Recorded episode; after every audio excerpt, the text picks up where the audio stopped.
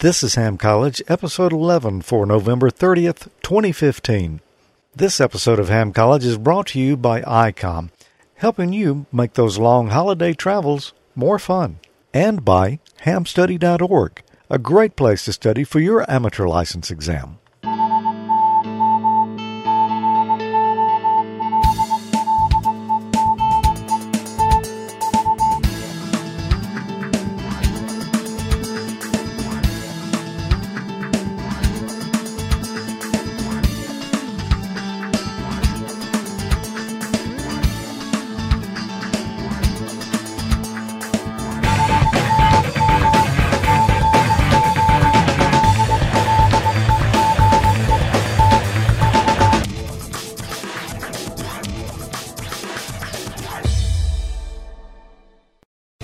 Welcome to another episode of Ham College. I'm George, I'm Tommy. and it's good to be back. It's uh, the end of November here in Mississippi. It is. Uh, this is episode number 11, so we've almost got a full year's worth going now. Yeah, actually, this is a full year's worth. Well, if you count the pilot, but it was done last year. Well, you So- didn't say what year when we started. No, and you know, we're going to have to have um, the homecoming episode here soon. yeah. What, kind of college is it without a homecoming? Yeah, and uh, what's the mascot? You know, we haven't even discussed these important topics yet. Yeah, we're going to have to. Uh, maybe we need to solicit the audience about that. With the weather dog. The weather dog. There you go. Yeah. There you go. That's it. Well, you might notice these. Oh, I don't know what. I, I want to use the word gorgeous, but now that, that we're, we're wearing them, fantastic shirts here that we're wearing. Yeah, they're so awesome. They are. These are courtesy of our good friend who's over there in the chat room right now, Mike VE3MIC. Uh, Mike's got, well, he and his wife made these especially for us. Yeah, that's much appreciated, Mike. They're they're so awesome, man. I mean, uh, They're kind of modeled after the shirt that, um, well, Bluto, John Belushi in Animal House wore. It's just got ham added to the top of it, which is perfect. Mike sent a letter with it. He said, To the deans of Ham College, please find enclosed exclusive limited edition unofficial Ham College jerseys.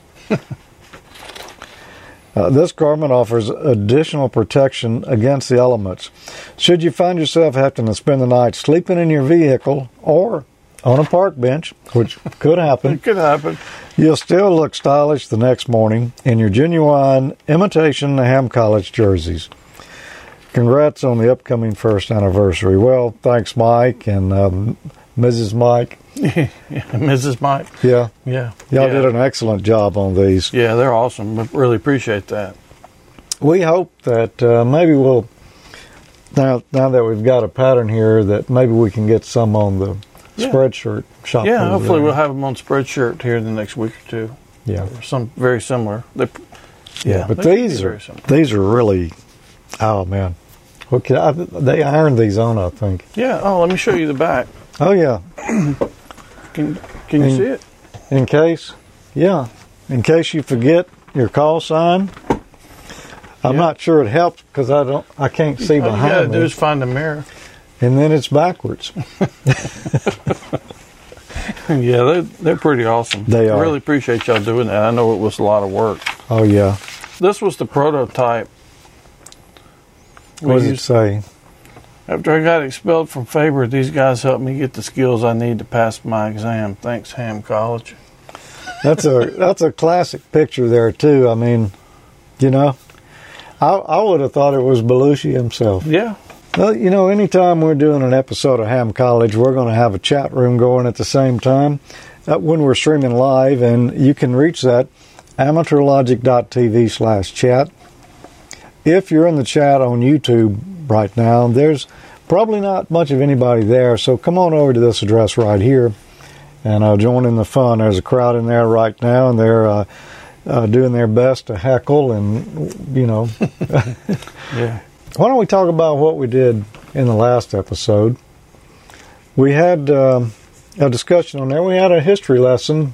And do you remember who it was on? We did. It was on. Uh, You don't remember No. who it was. There he is right there. Yeah, that's him, all right. Joseph Henry. Joseph Henry. Oh, that's right, man. You know we've done so many of those things. It's so hard to keep up. Yeah, he did some specific stuff with inductors because there was someone else working on it at the same time, I think, in France. Yeah, he was. Uh, but I think he uh, kind of discovered it about the same time, but he was Mm-hmm. slow on publishing his findings. And we talked about inductors, We did. and there's a, a few small ones right there. Yeah. So tonight, we don't have a history lesson, as we said. What are we going to talk about? We're going to talk about since since the audience is uh, or this show is geared at new hams or people becoming hams. We're going to talk about uh, considerations for your first radio Yeah, that, So- that's a good. and A uh, kind of discuss the the routes we chose. He he he chose a different path for his first radio Mm-hmm. than than I did, and uh, for good reasons. And we both had reasons, and uh, we'll kind of weigh those out. Hopefully, it'll help you decide what you need. Yeah. So first off, well, there's a lot of different kind of radios out there, isn't it, Tommy? There are there are. Let's uh, let's bring up a web page and show some of them. These are all uh, dual band rigs. Look like Yeah, which, Which is, is- what we would recommend for your first Yeah. radio. that's that's kind of what we want to talk about. You know, um, most people when they get into ham radio start out with a technician license. I mean, that's the first step. Some people will, you know, double test or maybe even triple test, and uh, you know, go on all the way to general extra. But that's kind of rare. Most everybody becomes a technician first, and there's a lot of fun to be had there.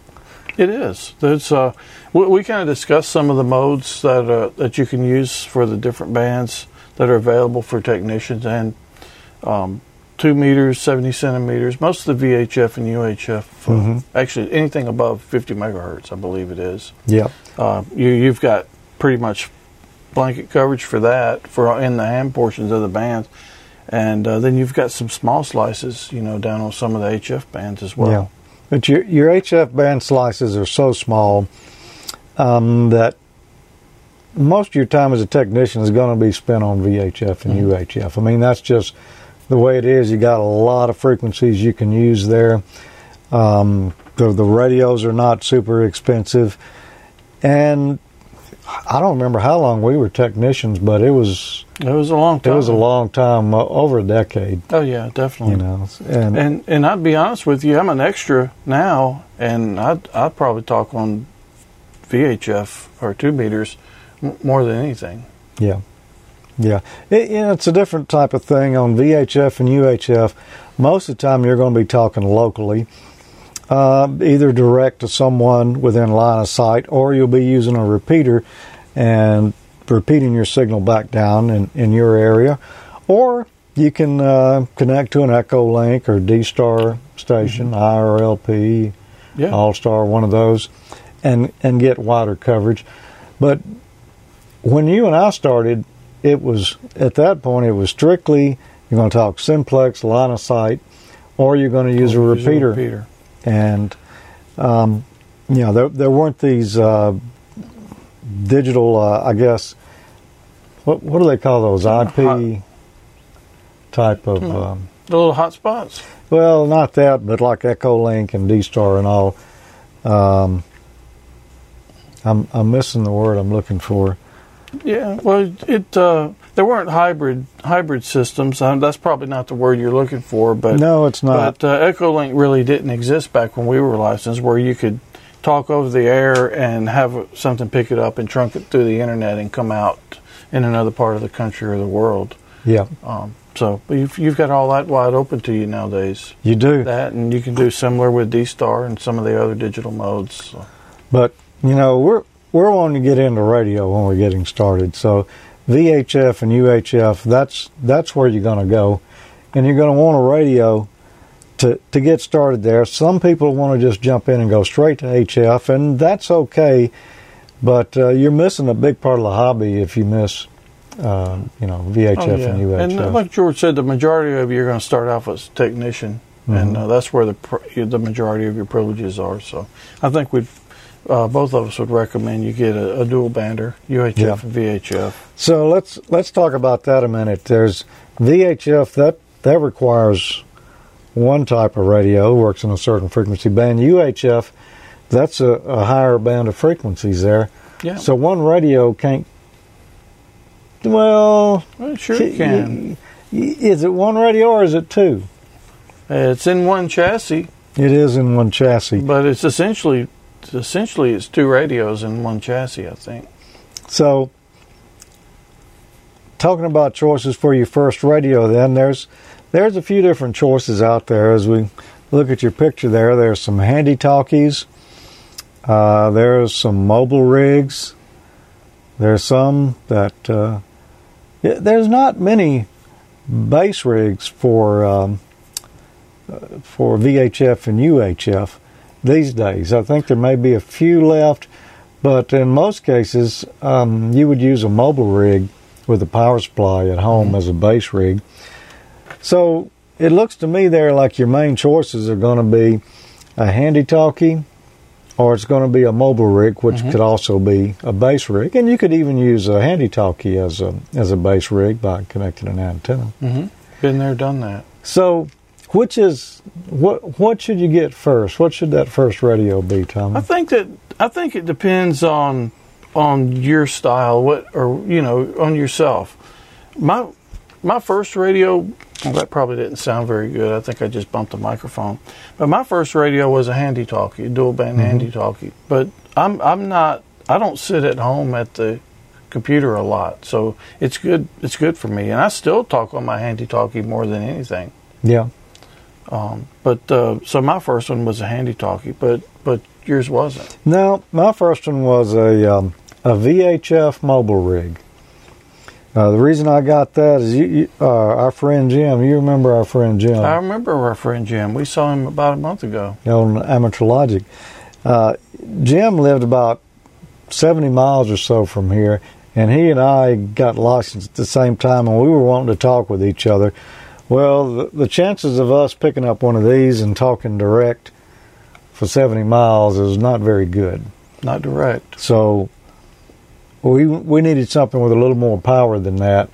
So we both bought 50 watt VHF rigs, mobile rigs, and we bought power supplies and uh, we bought directional antennas and put them up, and we were able to talk. Uh, not exactly every day because that was pushing a little bit, but most most of the time we could talk.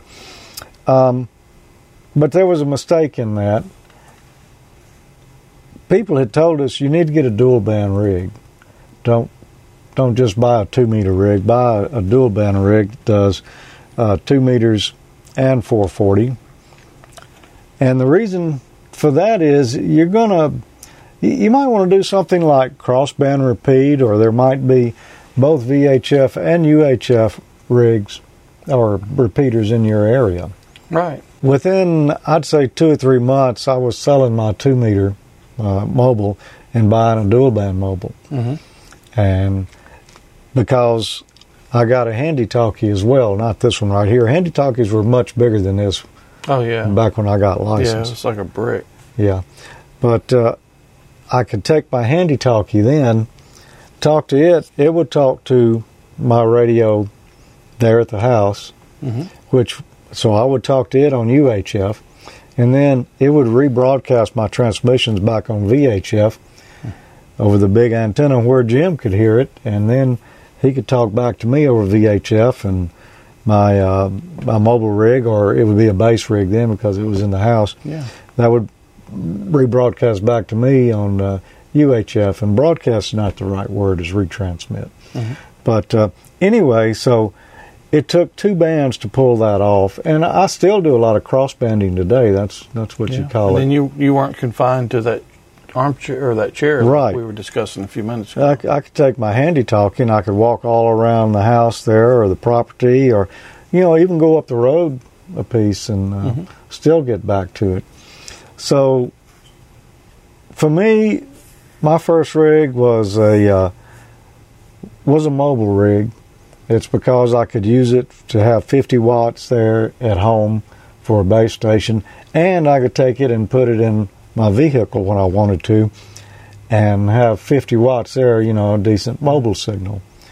Uh, you used one of these for everything. I did. I used it at the house. I had a, a speaker mic that I plugged into it, and I had a, an antenna. I actually lived in an apartment at the time, but I had snuck an antenna. I ran coax up the chimney and jumped on the roof at night and put an antenna on the back side, just a homemade quarter wave. Yeah. And uh, that's what I used for a long time. Luckily, I was on a hill, so I actually had decent coverage with it. You did. Where it was. You really had good coverage when, when you were at the base. Now, when you were mobile with the thing, Yeah, now that's another story, and I'd like to change the subject. yeah, it didn't work so hot as No, uh, it did not work well as a mobile. Uh, even even with the external antenna and rubber duck mobile, which uh, that's the rubber duck. Yeah, Um, that's un- pretty That's well un- limited. unusable yeah. Un- unless you're within a, a block or two of who you're trying to talk to. I just don't recommend that at all. Yeah, doesn't doesn't work so good. You can buy an adapter though, and you know, screw in there, and then hook a mobile antenna or a base antenna or whatever you want on one of these. But but it is a it is a perfectly viable option to run mobile like that if you've got an antenna and a microphone on it, Mhm. and you don't have a lot of space or you know Yeah, I did. Yeah, I, I yeah, I did it a good while, so that, that's a perfectly viable option. Yeah. but you're going to be really limited on your power. Yeah, I actually bought a linear amplifier to go with my first handy talkie, and I put that 50 watt linear in the in my truck, and then I had a, a cable I could just plug into the top of the handy talkie there on the antenna, and it would give me up to 50 watts. So I was as strong as any other mobile then. Mm-hmm. The one drawback, though, that you've still got using a handy talkie for a mobile is the receivers in these were built with using a rubber ducky in mind. So that means some of the filtering and such is not going to be as good on these radios as it Yeah. would on something made to go with an external no, I antenna. will, some of the newer ones I think are better, but they're still not going to be like a Right. like a, a, a regular mobile rig that's made for it. That that's Yeah. that could be a problem in some areas. That Well, and it, it would mostly be a problem with intermod where there's mm. Uh, a lot of radio signals in your area mixing together and creating harmonics on different frequencies. These these things right here just they can't reject that as good as as a, a larger rig that was intended to. But still, that doesn't mean you shouldn't use it. I mean, it, it's still going to be usable, and you just might have some areas where you've got extra Right. interference. So I, I still, I don't know, I still kind of lean toward uh, a mobile dual band rig should be your first rig, and yeah, and uh, honestly, in hindsight, I would probably would have been better off to to do that with the dual band and then got a handy talkie later. But um, I'm I'm I'm still pretty happy with the choice that I've made. you know, I think most people still say that a um, a handheld is is your best choice. Yeah, it's I mean it's so versatile. transceiver. Yeah. I haven't been watching the chat room over there to see what they are, uh, which way they're they're leaning on it. You know, there's talking about the handy talkies here. There's a lot of different choices out there. This one is probably uh, the best handy talkie on the market today. Um, In my opinion, it is. Yeah. This is the ICOM uh, ID 51A, or this is the A plus model here. This is the 50th anniversary edition, so it's got the blue. But mm, the ones that they sell now are, you know, that- that's black on it. Yeah, Same like- radio. Uh, it's got D Star, GPS, and everything else in it. And these, if you're looking for a good, high performance handy talkie that'll do everything and it's rugged, that this is as good as you can Oh, do. yeah, that's something you can kind of kind of grow into a little bit too. So yeah, I wouldn't necessarily start out with with one like this because it's it's more expensive and it's got more stuff on it than you're probably going to use to begin with. Now, there's a lot of other choices. This is not the only one that ICOM makes, or or you know, there's a number of manufacturers out there. We've got uh, a couple of cheap choices here. These this is one I picked up at a Hamfest years ago, and I think you've got Yeah, I've got one Uh, similar. a Hamfest special. You know, this works. Yeah, Uh, there are people who use these. Um, I'm not near as happy with it. the one that I have as you Yeah, are that's the yours. Chinese one you've got there, and you you say you don't. I'd I'll probably get hate mail for this, but Yeah, it's it's dirt cheap, and you kind of get what you pay for with it. I'm not. I don't. I don't like it. I personally, I wouldn't recommend it. Now I know a lot of people buy them because because they're really inexpensive. And honestly, the only reason that I got mine is because when I had my boat, I didn't want to drop my uh, my one like this into the water and have it sink to the bottom. So this one Yeah. fell over into the water. I really wasn't out anything, Yeah. but it's it's hard to program. Um, right out of the box, they'll transmit out of band, so you can get yourself into trouble with that. And I, I don't recommend it partly for that reason. And it, you pretty much need a cable to program it. Uh, it's it's a kind of a pain. Yeah. So these they do work if if you're just talking about I'm going to talk and I'm going to listen, this will do it. If I want to change frequencies real quick when I go to a different area or anything like that, you know, forget it. Yeah, You're going to need a computer pretty much to do that with. So uh, they're cheap. They do work, and some people like them, uh, but they're not going to give you the performance that you know something by one of the, the larger Japanese manufacturers will give you. right. Yeah, yeah. Like again, like I said, you kind of get what you pay for with that Yep. stuff. But uh, ICOM, ICOM, some of the other ones uh, uh, have some pretty good, uh, you know, just standard uh, Oh yeah, not they. dual banders. Yeah, this is just this is their top of the line, but they've got uh, two meters, dual banders, and I'm gonna take a little bit of a different stance because I think I would recommend that for your, for your. It's nothing wrong with it for your first radio Oh, no. the, the price they actually lowered the price on these a while back and uh, it's a little more expensive than the others. And if you want to go out on the limb and get something you could grow into, it, it makes a, a good first radio. Well, yeah, it's just it's a little bit expensive, but it does everything that you could possibly want to do pretty pretty much, yeah. And a handy talkie. Yeah, um, they've gone come a long ways. My first one, the radio and the battery together stood about this tall. yeah. Yeah, it, it was a an ICOM IC24AT, I think. Yeah, the bat- oh yeah, the battery was way bigger than the radio. Yeah. Here. Now with these lithium ion batteries, the handy talkies have shrunk considerably. Mm-hmm. But uh, that that's a little discussion on the first radios there. Um, It's really going to be a personal choice. it's going to be a personal choice. but your Yeah. lifestyle. The handy talkie thing works for me. Uh, I use a radio just like this today. You know, Mhm. primarily That's, I talk on it more than anything. Um, Well, this is something you're going to have to weigh out. yeah, most of my talking to these days is done when I'm mobile. Uh, you know, driving around at work, and um, so a mobile rig works best for that. And then the rest of my talking is generally on the base station here, which I've got a mobile rig. Yeah, and you want to show your uh, your mobile rig? Yeah, now this this is uh, this is not a dual band rig here. This, Tommy, is the uh, best Second. mobile transceiver No, known to man. It's the second best. This is the ICOM IC7000. They don't they don't make it anymore. It was replaced by the IC7100. Yeah, that's which is the one I have. Yeah, Which is the best one? but these have everything. They uh, all modes don't have D star in it. Yours yours does. Seventy one hundred does. But it's got HF, VHF, and UHF, so you can operate on all the bands with all the modes like sideband, AM, FM. It's a good choice. If It's yeah, it's it's not bad for a first type radio. The, uh, one of these all mode, all band radios. they're more expensive, It's it's a lot it's a lot more expensive, but Yep. uh, you know if you want to listen around on HF before you Mhm. talk, you know that's that'll give you the ability to do that. Plus you've got uh, two meters, seventy centimeters, and six meters, which um, you've got you know pretty much uh, all privileges on all Yeah. of that, and uh, uh, an all band rig does HF, VHF, and UHF together is going to cost a fair amount more Mhm. than than just a dual bander rig. And a top of the line handy talkie is going to cost more than than a less expensive model.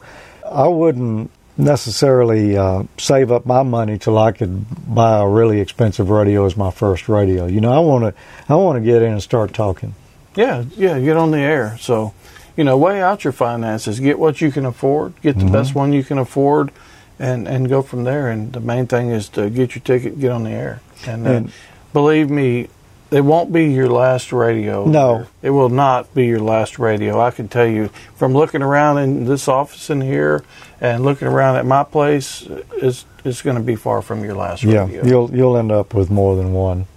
no doubt. Yeah, there's a, there's a lot of good choices out there, um, and you you might buy something used. Yeah, Yeah. yeah, that's act- that's a that's a good uh, a good way to get in, relatively inexpensive. Yeah, but uh, be sure if you go the Hamfest route, you know most people are pretty straight up, but be sure you take it to the test table and, and test things out if you're going to go uh, use one at the Hamfest. and know that that's going to kind of be limited too. I mean, if you're buying a a, a dual band rig, you take it there to the test bench. You know they've got a power supply, dummy load, watt meter, and all, and they test it out, and it looks good. Then you're probably okay. Um, I've bought three different HF rigs from from Hamfest before, Mm-hmm. and we hooked them up there and you know tested it out. Looked like they were working good, but all three of them did have something wrong with them. I ended up having to. Oh, all three. I, I Yeah. didn't know. I knew two of them did. Yeah, all three did. Oh, I had to do something to all three of them, but uh, you know they weren't real late model rigs. You know they were maybe you know 15 years or more old. Yeah, but I bet you they said that they were they work great. Oh yeah, the the tag says uh, it, everything works or works okay or you know something like that. So there's a lot to test. Yeah, You know, you can probably test a dual band rig easy enough at a Hamfest and probably get a good idea of how it's going to work. On an HF rig, it may light up and you may hear a sound and it may transmit. That don't mean it's going to transmit on every band and that yeah, it's a lot know, more complicated yeah. to test. a lot more complicated. It, it could be okay though. I mean, that that goes both ways. Um, just know what you're getting. If you uh, if you've got a friend who's a ham, uh, ask them for a little guidance. Uh, they may even know of a particular radio that would be a good deal for you. That uh, the condition is known, so you know a lot of options there. But uh, sooner or later you're gonna you're gonna want to pick your first radio. So th- this is just a few pointers maybe to to get you thinking about it. Yeah. So in in summation, I think the I would my recommendation would be get the best one that you can afford. Mm-hmm. Um, you know, shop around on the brands. Of course, ICOM helps sponsor the show, so I mean, and we we like ICOM as well. So, you know, but uh, there are a lot of good brands, a lot of good radios out there. So shop around and get what uh, suits your needs and what you can afford.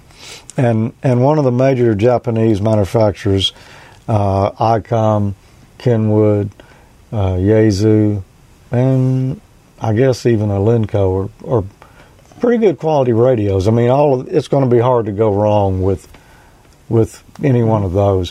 When you start getting into the Chinese radios, um, it it might work. It it it might have problems, you know. Yeah.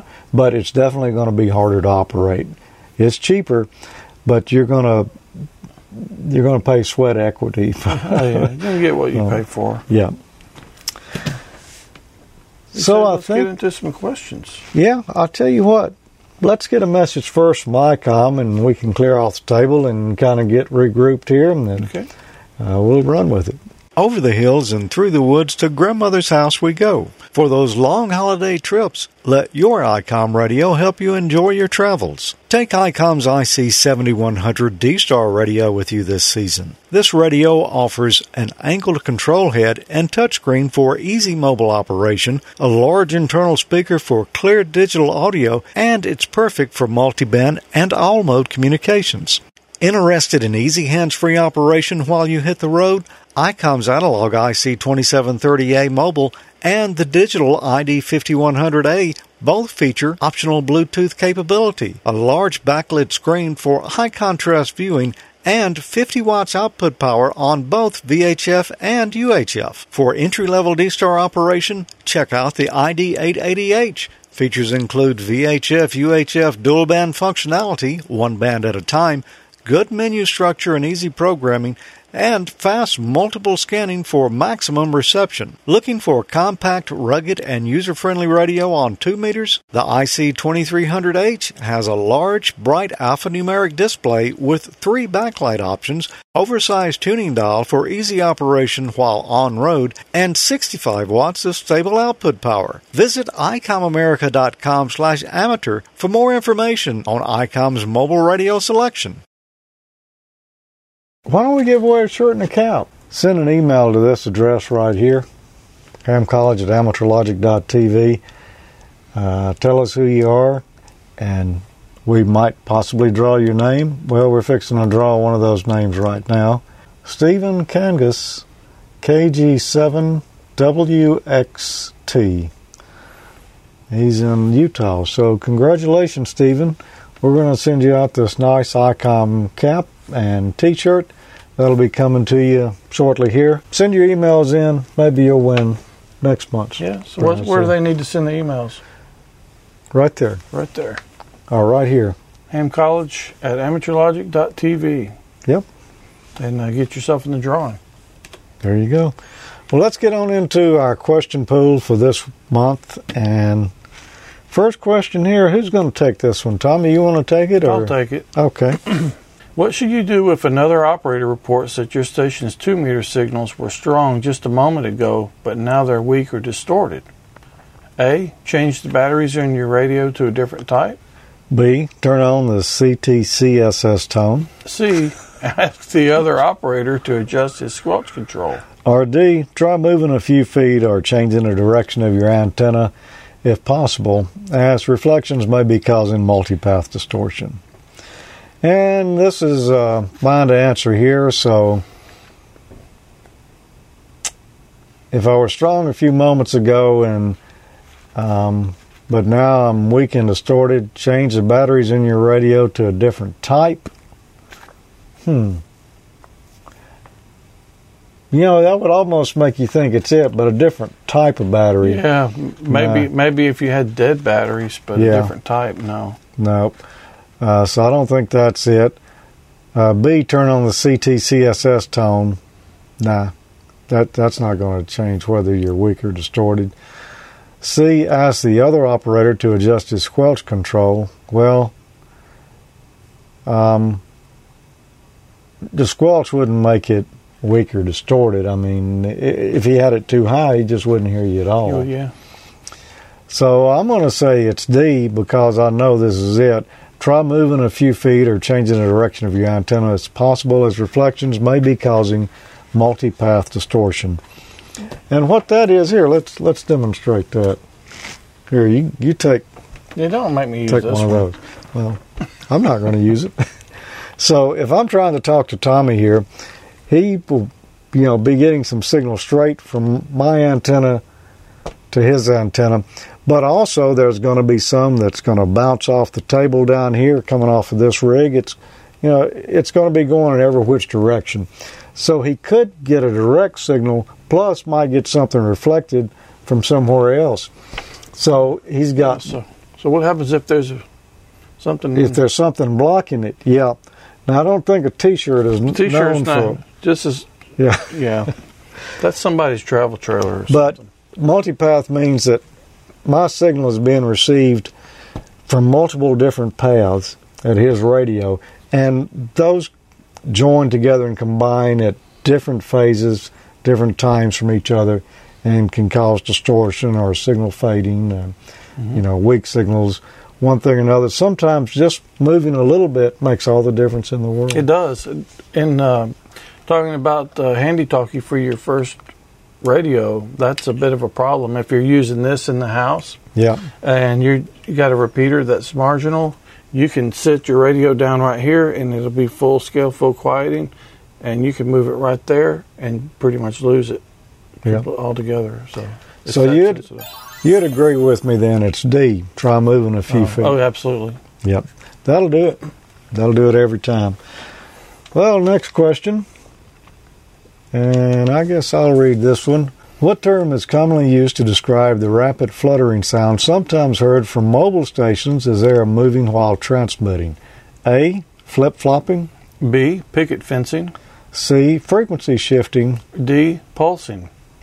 All right. So what it's do you my think? turn. So, A. Flip flopping. I, I don't. That that's not going to be it. I don't even know what flip flopping would refer to here, but I don't think that's it. And uh, picket fencing. That's possible. Frequency shifting. That's that's not going to cause a fluttering sound. Uh, if you got a frequency shift, you're just going to drift off. Yeah, and you, mobile stations aren't known for Right. you know driving doesn't shift the frequency. Or pulsing. That sounds that that's that sounds plausible, but I think the answer is going to be B. Picket fencing. Well, that's what everybody's saying over in the chat room there, Tommy. Right. So you've got a better than the normal chance of being correct on this one. And you are correct. Picket All right. fencing. So so I guess what happens is, as you're traveling and there are trees in the way or whatever, mm-hmm. some of that signal's getting uh, attenuated, not attenuated, truncated. I'm not sure what. attenuated. okay, so attenuated as you're traveling, and, and not all of it's getting to you, to the destination. That and and part of the same thing we talked about a moment ago, multipath. You're getting signals into your antenna from from different uh, directions, uh, all the same signal, but you know the one that timing. yeah the one that gets straight to you is going to be a different time than the one that bounced off that building and came Right. back to you. So uh, picket fencing, and you you know that that's a pretty good term. You can you know what a picket fence is, Mhm. so you can just think of it. I mean that's kind of the way it it sounds. Right. Okay, next question here. Which of the following applies when two stations transmitting on the same frequency interfere with each other? A. Common courtesy should prevail, but no one has absolute right to an amateur frequency. B. Whoever has the strongest signal has priority on the frequency. C. Whoever has been on the frequency the longest has priority on the frequency. Or D. The station which has the weakest signal has priority on the frequency. Common courtesy should prevail, but no one has absolute right to an amateur frequency. That's going to be your answer right there. Mm-hmm. Is A, and that's what everybody And in the that's chat what room is saying. says. But y- you know, um, B, whoever has the strongest signal has priority on the frequency. No, they don't have priority on the frequency. They may take over the frequency because they got the strongest signal, but that's not really um, a courteous thing No, to do. that's not how you want to act. No. C, whoever has been on the frequency the longest has priority on the frequency. Uh, D, the station which has the weakest signal has priority on the frequency. No, that's that's not the case. So it's A, common courtesy should prevail. That's that's the answer. Uh, it may not always prevail, but uh, that's what it should be. But ultimately, no one has absolute rights to an amateur frequency. You know, Absolutely. you can't just take a claim and say this is my frequency. Y'all go away. I mean, that's it happens, but that's that's not what the FCC intended. So. Right. Uh, next question here: Which Q signal indicates that you are receiving interference from other stations? A. QRM. B. QRN. C. QTH. and D QSB. And this one's mine. Yeah. And I believe that's going to be A QRM. You think so? I think so. Well, that's what they're saying over in the chat room. I'm going to agree with you. And It the is only, A and the only QRM. reason I know is because there, there's no way that I know to reason these out. You just uh, these are just some of the ones that you're going to have to know. Well, I, I'll uh, make a comment on that. QRM, the M means for man made interference. Okay. All right.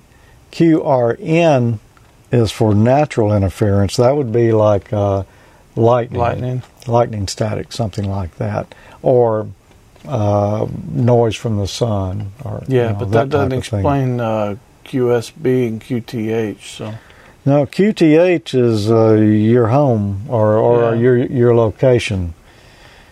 QSB. What's QSB? I have no idea. I should know what that is, and it, it's a it's a familiar one. I just can't remember what it is right off. Maybe somebody, in the chat us. room here will tell us in a second. QSB is fading. Okay. Yeah. Oh, that's right. That's That's, right. right. I remember that. Some of those I just don't really use very often. No. Got What's that? You're fading out on me. Yeah. I am fading a little bit. It's getting late. All right. Which? Oh, you read this one. Which Q signal indicates that you are changing frequency? A. QRU. B. QSY. C. QSL. Or D. Or Z. Yep. QRZ. So this is mine to answer here. Which Q signal indicates that you are changing frequency? Well, I think we all know this one is B, QSY. And like you say, that's just one of those things you're going to have to remember. Yeah. There's only a few uh, Q codes that are going to be on your exam. There's there's more of them out there than actually be on your exam. Yeah. There, yeah. There are quite a few. But uh, just find a, a table of the Q signals and a study up on them. QRU, I'm not sure what that one is. Uh, but anyway, let's see if I was right on that. QSY, and, and I am. So uh, that means I'm going to You don't leave hanging? QSY. There you go. Yeah, I'm going to QSY to another frequency. Okay. So join me over there. QSL means.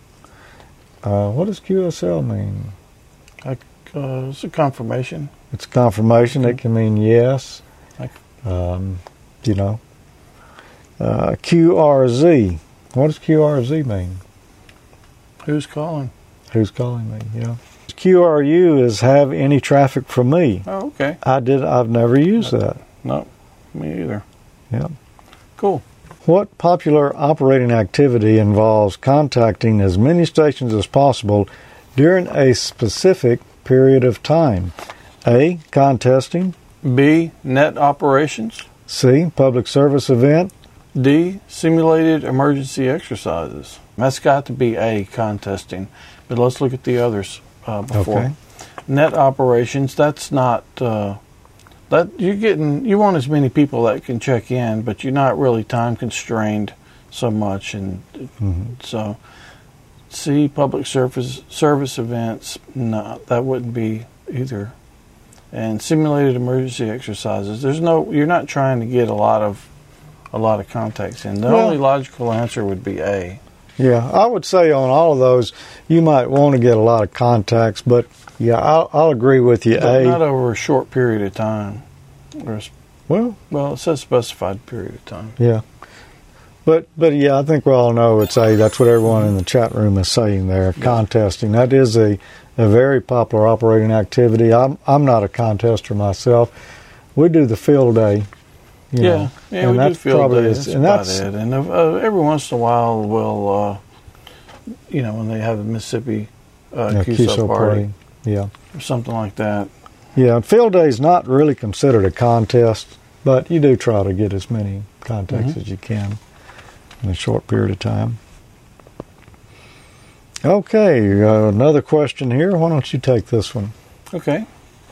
Which of the following is a good procedure when contacting another station in a radio contest? A. Be sure to sign only the last two letters of your call if there is a pileup calling the station. B. Work the station twice to be sure that you're in his log. C. Send only the minimum information needed for proper identification and the contest exchange. Or D. All of these choices are correct. And let's see, it's my turn to answer. So, uh, which of the following is good procedure when contacting another station in a radio contest? Well, be sure to sign only the last two letters of your call. If there's a pileup calling the station, no. uh, there, there are people who will do that, but no, that's that's not good procedure. Uh, B, work the station twice to be sure that you're in his log. No, that's a good way to get out of yeah, his it's a good way to get shut down. Yeah, yeah, he's not he's not going to like that, and you're you're wasting uh, his time by doing that. Uh, C, send only the minimum information needed for proper identification and the contest exchange. And the contest exchange is um, sometimes you'll they want specific information transferred during a contest, like like during field day. You give them your call sign, and then you give them uh, a couple of letters after that to indicate. Like like we used uh, three Alpha Mississippi Yeah. or Mike Sierra, and that meant we had three transmitters. Uh, the Alpha meant that we were running on generator power hmm or Alternate power. alternate power, and the MS meant our state, Mississippi. Yeah. So So uh, there'll always be some specific exchange, I think, or almost always. mo- most of them there will be. So everyone in the five nine's usually the standard one. Yep. Yep, that's that's one of the standard ones there. So yeah, send only the minimum information needed for proper identification to and the contest exchange. So there you go. Well, I tell you what, Tommy, we need to reload some more slides here and uh, get ready for another round of questions. While we do that, though, why don't we have a message here from our friends over at a good ham study resource? Are you new to the ham world or an existing amateur operator who wants to take your license to the next level? Study for your radio license exam at hamstudy.org. Hamstudy.org is a free online learning tool powered by ICOM. It was created by Richard Bateman, KD7BBC, Michael Stufflebean, KV9G, and Rich Porter, KK6GKE, and it uses a modern web design to enhance the experience of studying for your technician, general, and amateur extra exams. Since 2013, hamstudy.org has helped new and existing hams to familiarize themselves with the question pools, use stats based flashcards to focus on material they need to learn, and take practice exams to gauge progress. Visit hamstudy.org on your desktop computer or mobile device. Register for a free account at hamstudy.org to access personalized study history and other site features. Prepare for an exam in an intuitive and comprehensive manner. Check out hamstudy.org, powered by ICOM, for free learning tools. Good luck on your next exam. So, our next question here what is a grid locator? It's A, a letter number or designator assigned to a geographic location. B, a letter number designator assigned to an azimuth and elevation. C, an instrument for neutralizing a final amplifier. Or D, an instrument for radio direction finding. And since this is mine, a grid locator is not an instrument, so that's going to go ahead and get rid of C and D right off the bat. Okay. All right. It, although it, the the verbiage could sound like that. Yeah, because there's a grid in a tube, but we don't need to locate it. Well, it's a locator too. It's like you, we're not looking for cables underground or anything like that. Yeah. Um, C, B, a letter number designator assigned to azimuth and elevation. Uh, it's going to be A, a letter number designator assigned to a geographic location. Well, I'm going to agree with you, and everybody in the chat room does, and uh, you got that one. So, yeah, it's there's charts around that you can use to to assign a letter and a number to to decide where a station is located. If you look up uh, someone's call sign on a website like uh, QRZ.com, it'll give you the grid locator on there. Mm-hmm. And I don't remember mine right off, but uh, it seems like it's maybe five numbers and letter combination. I can't remember mine off the end either. I've got it written down there at the house. I do too. I normally know where I am, so I haven't really needed it much. That's good. yeah, You don't have to look yourself up on QRZ to find it. not usually unless I forget my call, Uh, and then I can't. just look on the back of your shirt. Oh, All you got to do is wear your shirt backwards. yeah. okay, what do we got next, Tommy? Okay, why are Why are UHF signals often more effective from inside buildings than VHF signals? A. VHF signals lose power faster over distance.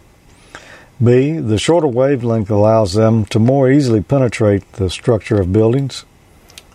C. This is incorrect. VHF works better than UHF inside buildings.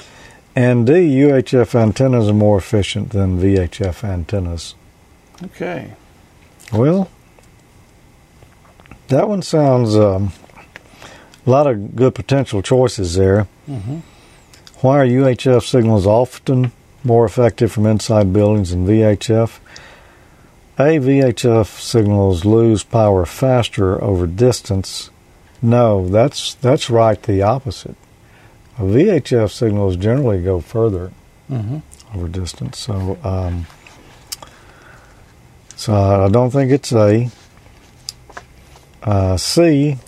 This is incorrect. VHF works better than UHF inside buildings. No, that one's that one's not correct either. UHF does work better in buildings. D. UHF antennas are more efficient than VHF antennas. Uh, maybe, maybe not. Depends on the antenna design. But really, what it is is the B. The shorter wavelength allows them to more easily penetrate the structure of a building. Uh, and the, sort of the same thing is true if you're uh, if you're trying to work um, rubber duck mobile. Mm-hmm. If you're on UHF, you know that uh, UHF seems to get through your car windows and all Mhm. easier than than longer wavelength VHF. And and if you and So- if you do choose Handy Talkie for your first radio, you'll probably experience that. If you find a repeater that has a UHF and a VHF at the same site, uh, in times inside, a lot of times you'll you'll see that on your Handy Talkie when you're trying to use one of them. yeah, it's shorter wavelength, so it's easier to get through Mhm. um, the structures of a building. So, next question: When using a directional antenna, how might your station be able to access a distance repeater if buildings or obstructions are blocking the direct line of sight path? A. Change from vertical to horizontal polarization. B. Try to find a path that reflects signals to the repeater. C. Try the long path. Or D. Increase the antenna SWR. Okay, you think that's it? It's not going to be D. it's not not if you're using my radio. It's not. so uh, SWR is not a good thing. So we don't want to increase that. Try the long path. Uh, I, th- I think it's going to be B. Uh, vertical and horizontal is not going to matter if there's something in the way. It's going to be B. Find a path that reflects the signals to the repeater to get around the the obstruction. Well, let's see. That's what they're saying over in the chat room. And you're all correct. Awesome. That's it. And it reminds me of a story. Uh, you know, I worked in television in the early 80s. And we used microwave as a way to get, say, say if there was a news story or something going on, we had a, a mobile truck that had a pneumatic mast on it that would raise up this microwave antenna Mhm. into the air and would shoot it back to the um, to the studio there. We had a antenna, receive antenna at 300 foot, and it was directional too, so you could rotate it, and you would try to get you know the two lined up to where you you got a decent signal through. And there were times that they were downtown that buildings were blocking it, and you know the microwave just just wouldn't get through. And what they could do is take the antenna and swing it around and bounce it off the water tank, and it would make it Mhm. back. Yeah, Yeah. So so reflecting the signal that can work. yeah. That's pretty interesting stuff. Yeah. So some uh, some frequencies are going to bounce better than others. Mm-hmm. So the I believe uh, the higher frequency, probably the easier it's going to bounce. Yeah. Two meters would work better than uh, UHF. Before reflecting off of uh, like metal surfaces or surfaces on the Earth, of course, the HF bands, the, the lower frequencies, are going to bounce off the ionosphere better than hmm you know VHF or UHF would. But um, but yeah, you're right. Typically, probably six meters and above would would be stuff from like for like that. I don't know if, how well it works at HF if you had a directional antenna if you can bounce off something. I, Yeah, I've never heard anyone doing that. Okay, well that's uh, all of our regular questions there for this time around. People are already answering the next one here, and we haven't even read it yet. These are our electronics questions for this episode. Um, What is meant by the term impedance? A is the measure of the opposition to AC current flow in a circuit. B, it's the inverse of resistance. C is a measure of the Q or quality factor of a component. Or D, it's a measure of the power handling capability of a component. Well, I notice everyone in the chat room saying A, and that, that is correct. When we're talking about um, opposition to current flow in a DC circuit, that's resistance. In an AC circuit, we've also got to take into account the frequency of the, the AC signal, and that's when we start using the term impedance. Okay. You know, if there's something opposing that AC signal from getting through, it's a, it's an impedance to it. So that's the term that we use. And we're all correct on that one. Awesome. All right, a similar question here. What is the unit of impedance? A, volts, B amperes C, coulombs. or D ohms. So what do you think? Well, I'm going to say it's going to be D ohms. I think you're right. It's the same as re- the, It's uh, the same as a as resistance. Yeah. Mhm. So let's see. So yeah, so we just actually went through this stuff last month. We did. So you're saying you cheated, I cheated. or you remembered? I studied. Yep. There, there's also something else, and we're not. Um, well, no, I guess ohms would cover it. When when you're thinking of impedance, so you there's two components to it. There's a resistive component that's measured in ohms.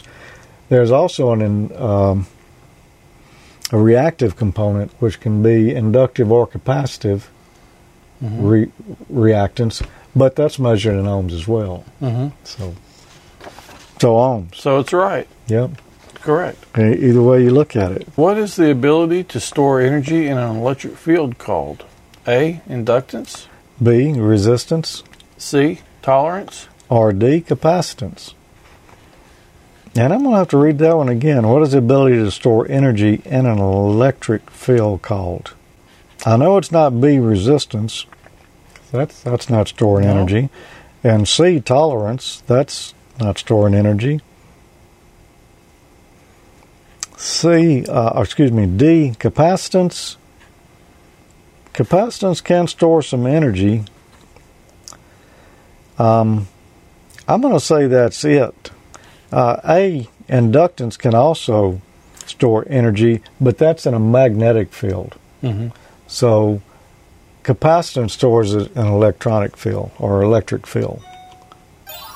And that's correct. Yeah, that one's a little bit tricky. It is.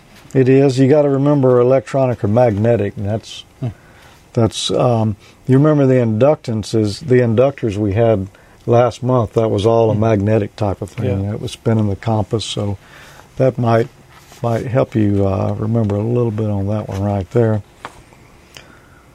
So let's get on to the next question here. What is the basic unit of capacitance? A. The farad. B. The ohm. C. The volt. Or D. The Henry. Okay.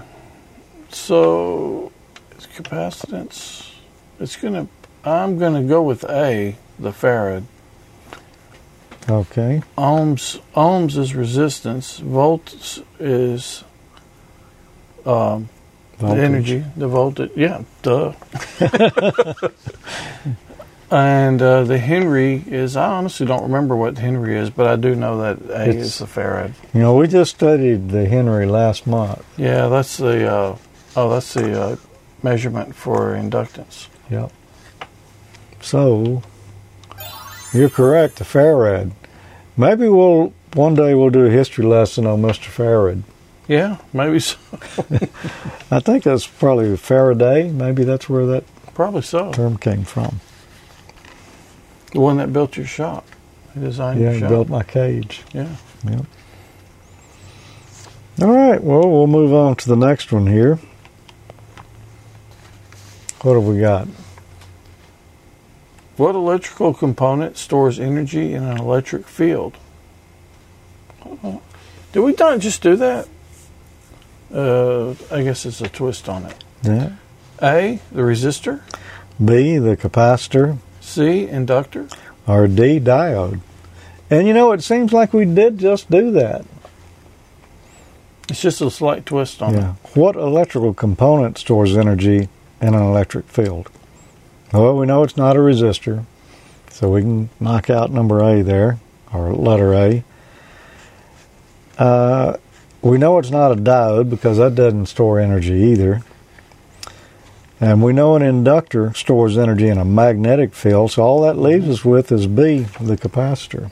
So you're saying it's D. I'm saying it's B. I'm kidding. like everyone else in the the chat room there. Um, yeah, the other question is what is the ability to store energy in an electric field called capacitance? And this was wanting the component capacitor.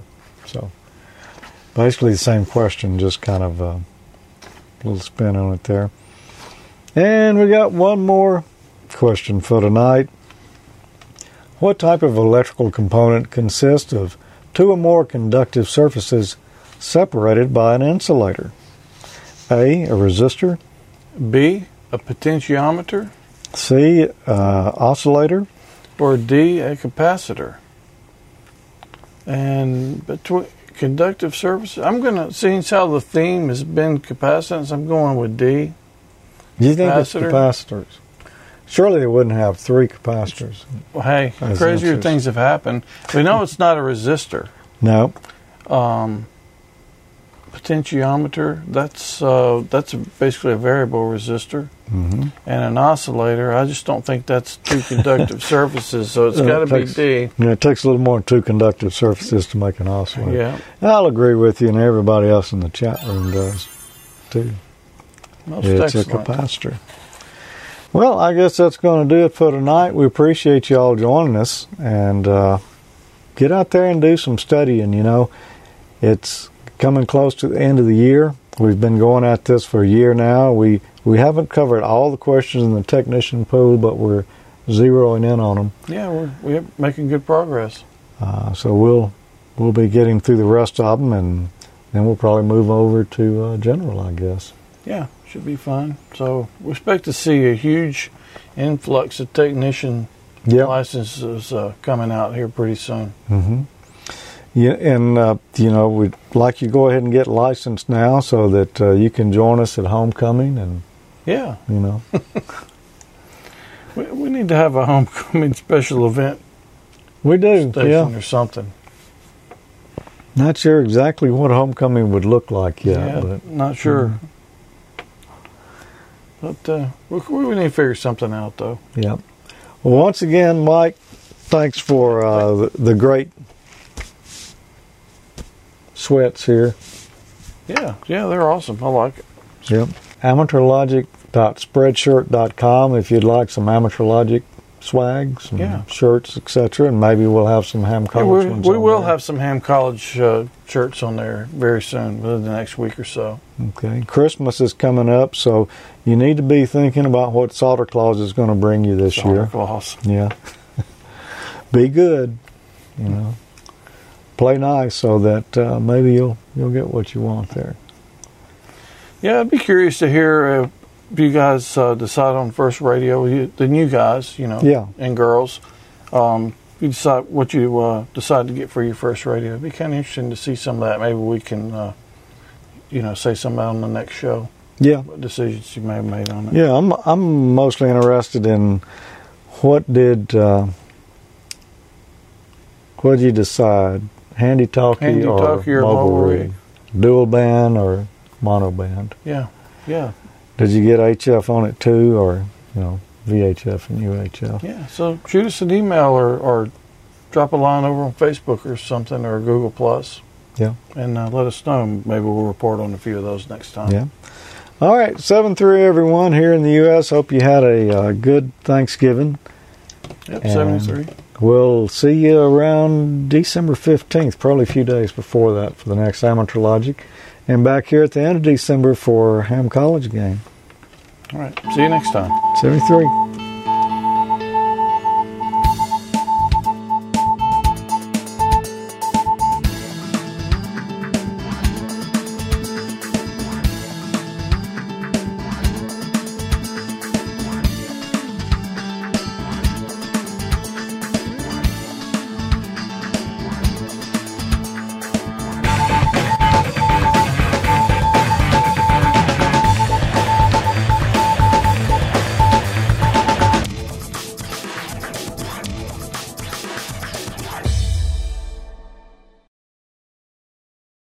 Save up my money till I could buy the most expensive rig there was to start with. You know, I'd probably get in on. Let's, Yeah, let's hold off a second. yeah, let's wait till the phone stops ringing. Um, That's about Yeah, all I have to say about too. that. So. I don't remember exactly what he did right now, but he did a lot with inductors. yeah, he uh, he, he did. Why don't we give away a shirt and a cap? It's a great idea. I wish I would have thought of that. Mm-hmm. I, I wish I would have thought of it before right now because we haven't drawn a name yet. We haven't.